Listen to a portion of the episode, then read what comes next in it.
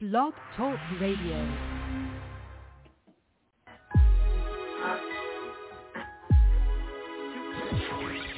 It's Film Festival Radio, the show where superstars and future stars happily coexist together. And now, here's your host, Janice Malone.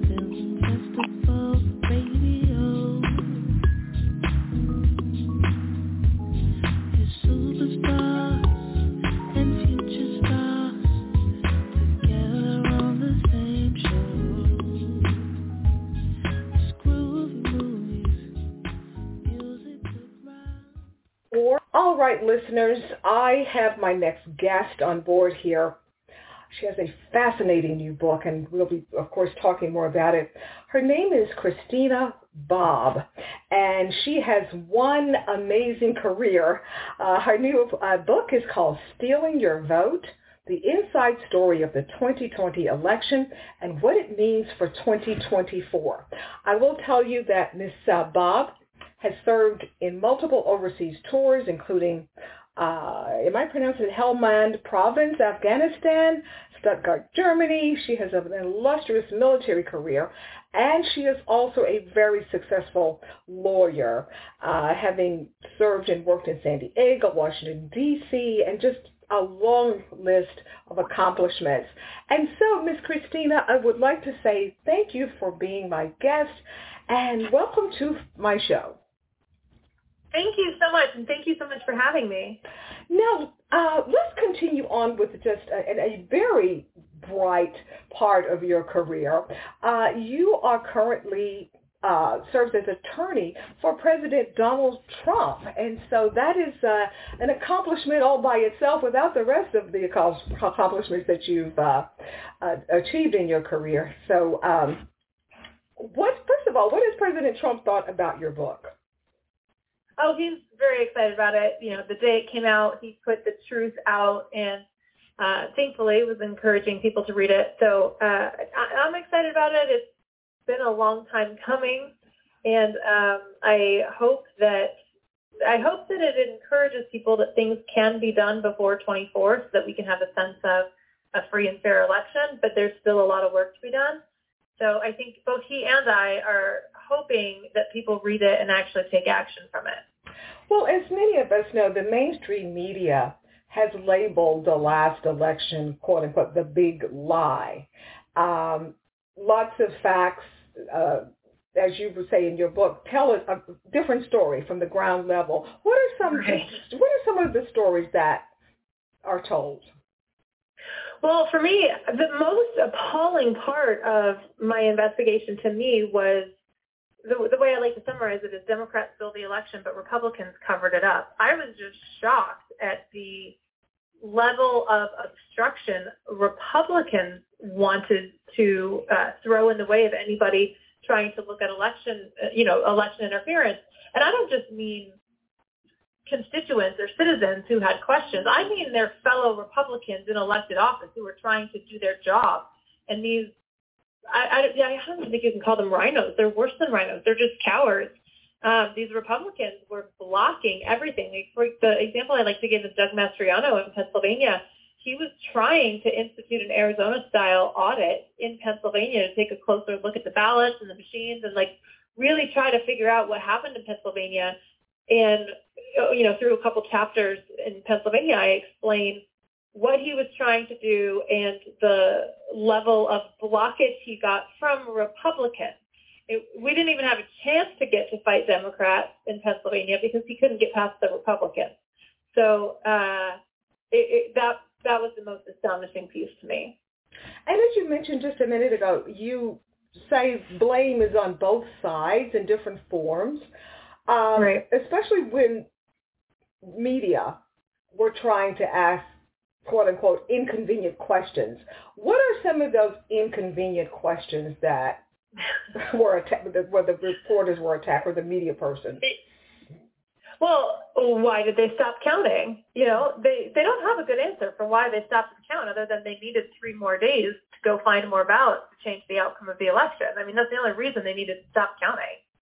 Um, you know, why can't we see that the they. But do you remember the, how everyone was claiming, oh, the machines aren't connected to the internet. There's no way they can be compromised. Do You remember all that? They're not yeah, connected to yeah, the internet. Definitely. They're not connected to the internet. Mm-hmm. Yes, they are, and they have now since confirmed that they are connected to the internet and that they transmit the vote tallies via the internet. Okay, so in and of itself, that's not a problem. But why why was there this huge push to try to convince people that they're not connected to the inter- internet? Why couldn't they just say, oh, they were connected to the internet, but there was no breach of security?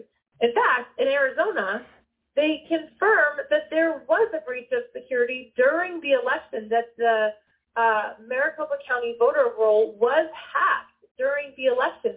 And they refused to turn that information over to the auditors to allow them to examine and see what these people did who hacked the Maricopa County voter roll. Like, why wouldn't they turn that over? Even that, that's not even trying to convince people that they weren't connected to the internet. That's admitting that there was a hack and refusing to allow anyone to investigate it. Why? And so what type of answers? Are they the usual circular type answers or is it just crickets in the background? Well, it's a little bit of both. And so we don't have, at least not from what I could find, we don't have all of the answers in any one state, right? We've got answers about the voter roll in Wisconsin. Wisconsin has done a fantastic job investigating the voter rolls and manipulation of voter rolls. So we can take what we learned from Wisconsin and say that's probably what they're protecting. That's probably what they're hiding in Maricopa County, right? And then Maricopa County did a really great job of uh, looking at the ballots and recognizing that they're using ballot on demand printers, meaning they will just print as many ballots as you want right there at the polls. Like it's not like you have the same number of ballots as you have voters, which would make sense. But no, no, no, they can print ballots on demand. So the states really brought up um, different pieces of the puzzle, and I think when you put all of the pieces from the different states together, you can see what happened, but you have to kind of say, okay, well, what happened here in Pennsylvania probably happened over here in Wisconsin and then in Georgia. You know, you have to take what you can see from each state and piece it together. You also write that election fraud is rampant. Is that in just presidential elections? Is that um, state, local, city, or, or right? Is it everywhere? I think it's. I mean, I, I don't know. I haven't obviously investigated every race in every state, but I think it. Honestly, I think it's really pervasive. I mean, if, even if you just look at the 2022 election out in Arizona, I mean, the there's indicators that they were messing with the school board race. I mean, the school board or the superintendent was up like 200,000 votes. The Republican was up like 200,000 votes, and then miraculously, as Kari Lake started to close the gap, Republican on the top of the ticket started to close the gap, the school board director started, or the superintendent started to lose. How is that possible? That if a Republican who's up by 200,000 votes and then the Republican governor starts to increase, why would the superintendent be going down? Like, there's just a lot of unanswered questions about about that. So I do, I think it goes up and down the entire ticket, but of course, statewide races are the most powerful position, so it's probably more prevalent there. But yeah, I think it goes up and down the whole thing. Well, now, as uh, we all know, you are an outstanding investigative researcher, uh, journalist, as well as being a successful lawyer. This type of election cover-ups, lying and manipulating, I mean, you just go down the list. Is this new right. or, or has this always gone on and, and because we have more communication uh, outlets that we can now talk about it? Or is, is this just business as usual at the office for a politician in the political system? I think it's been going on for a really long time, but I think that they have escalated it. I think they hated Donald Trump so much. You know, they have their globalist agenda of by 2030 you will own nothing and be happy. That's their mantra. And so they, I think they are really feeling like,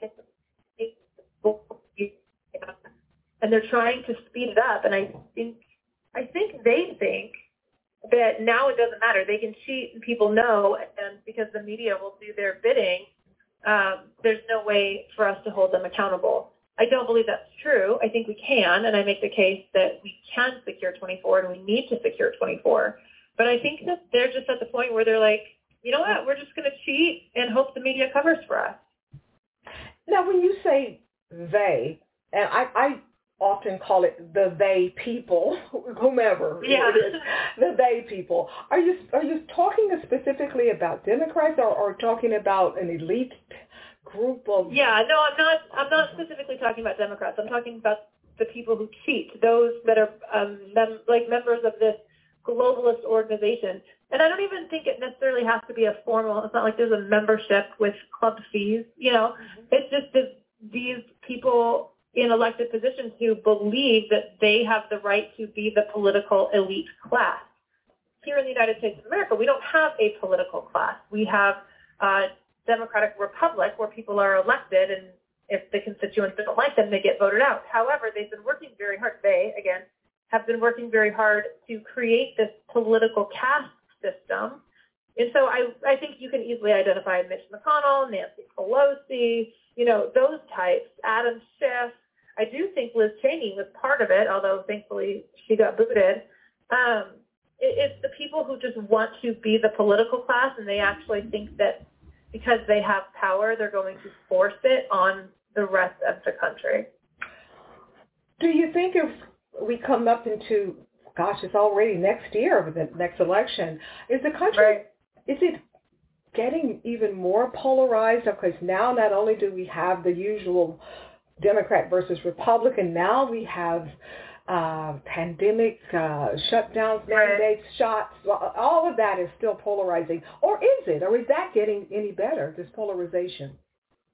Well, I think it's getting more extreme. Um, I think what these globalists are trying to do is so extreme, and they're trying now. They're openly trying to indoctrinate children. They're trying to groom them into pedophilia like the the extreme nature of their agenda, I think, has been exposed. And so I, I don't see how it. I, I don't see how we are going to come together before 2024. I think I think the way our country unifies, and I believe we will unify. I don't think this extreme polarization is permanent. Uh, but the way we do it is by getting rid of corruption. Because right now, these crazy people that want to teach children about how to use sex toys they're in power.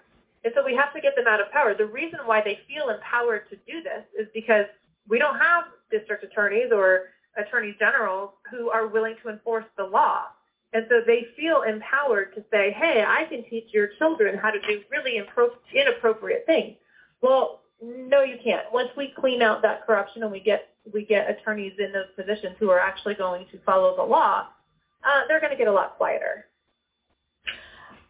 it, it just seems like such a monumental task as far as the election integrity part, the voting, discounting, right. auditing, all of that. How how do you how do we as a nation how do how do we fix that? And then, then the rest we will have, fall under. Yeah, well, we have to get involved. I think what 2022 proved is that you know from 2020 to 2022 we were protesting and angry and talking to our elected officials and saying, hey, you guys need to pass legislation. We need voter ID. We need paper ballot. You know, one day voting. You know, all of this stuff. Excuse me, the stuff we were petitioning. And some states did some really good things, and that's fine. But not enough states did enough, if that makes sense. And so, to me, what that tells me is we need to shift our focus and we need to do a grassroots movement on election integrity. This has to come from the ground up because we cannot rely on the people in office right now to do what we want them to do because they've proven to us that they're not. So we need grassroots movements that are volunteering at the polls, poll challengers. Uh, we need people who are going to be petitioning your government to decentralize your counting facilities, who are going to investigate the clerks and their involvement and their roles in this put pressure on them to make sure that they're following the law. I mean, this is an all hands on deck situation and we need everybody involved.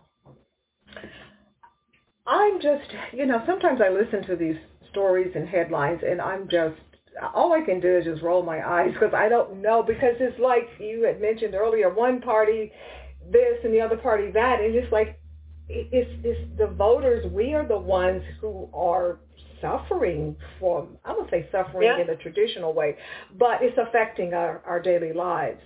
So right. how, I know you just outlined your, your previous answer, but how do people believe and trust our election system again. They, well, they shouldn't right now. Uh-huh. They they shouldn't until they fix it. So if you you know take it's important for people to educate themselves on the problems that we have and go find a solution. So, for example, if you look at the the myriad of problems that we have with our election, and you're just really angry about what they do with our voter rolls, find a local organization in your area, or if you don't have one, start one that petitions to clean up voter rolls, and that you are constantly working with your county and your state to clean up your voter roll. Um, if you are frustrated with ballot stuffing, maybe uh, you know maybe you're someone that wants to volunteer to make sure that they're not dropping illegal ballots into these drop boxes, or maybe you want to petition your government to get rid of the drop boxes. You know, whatever aspect of the election most upsets you, that's where you should get involved because you you have the motivation to fix that area. And if we all get involved and fix our areas, the election will be secure. But we can't we can't just sit by and hope somebody else does it because no one's coming.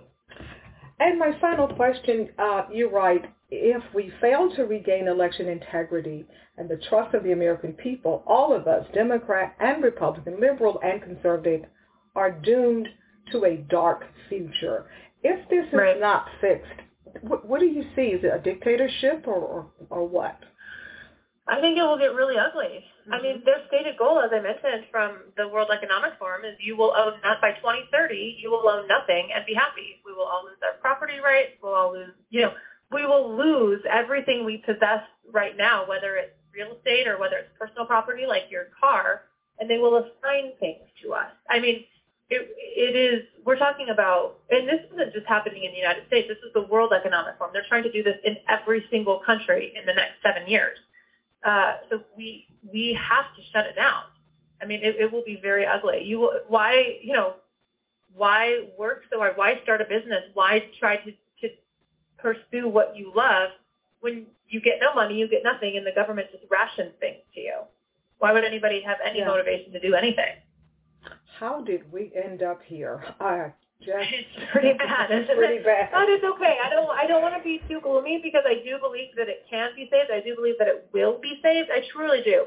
I mm-hmm. couldn't do the job that I'm doing. I couldn't work on the Donald Trump campaign if I really didn't believe that we were going to win. But that said, I'm not oblivious to the fact that we're not there yet and we need everybody's involved. Christina, I would love for people to know how to contact you and reach you. How can people, uh, well, we know we can get your book at fine bookstores and online, but how can people reach out to you social media-wise and email-wise? Yeah, you can reach out to me on Twitter and Instagram at Christina underscore Bobb, or you can get me on Truth and Gettr at Christina Bobb. Okay. And the book, again, is Stealing Your Vote the inside story of the 2020 election and what it means for 2024. Well, Christina, we know that you are very busy with Mr. Trump's upcoming campaign and all of the work he's doing and as well as your own work. And we definitely thank you for taking the time to chat about your latest book. Thank you so much. I appreciate it. Okay. Take care then. Bye-bye. Bye.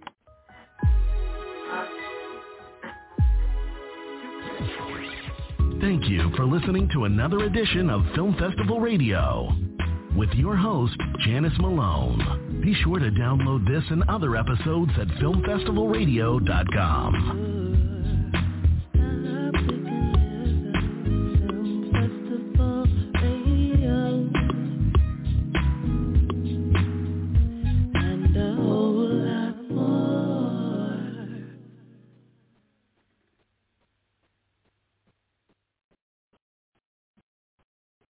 Hello, it is Ryan, and we could all use an extra bright spot in our day, couldn't we? Just to make up for things like sitting in traffic, doing the dishes, counting your steps, you know, all the mundane stuff. That is why I'm such a big fan of Chumba Casino. Chumba Casino has all your favorite social casino style games that you can play for free anytime, anywhere with daily bonuses. That should brighten your day a little. Actually, a lot. So sign up now at ChumbaCasino.com. That's ChumbaCasino.com. No purchase necessary. VGW. Void were prohibited by law. See terms and conditions. 18 plus.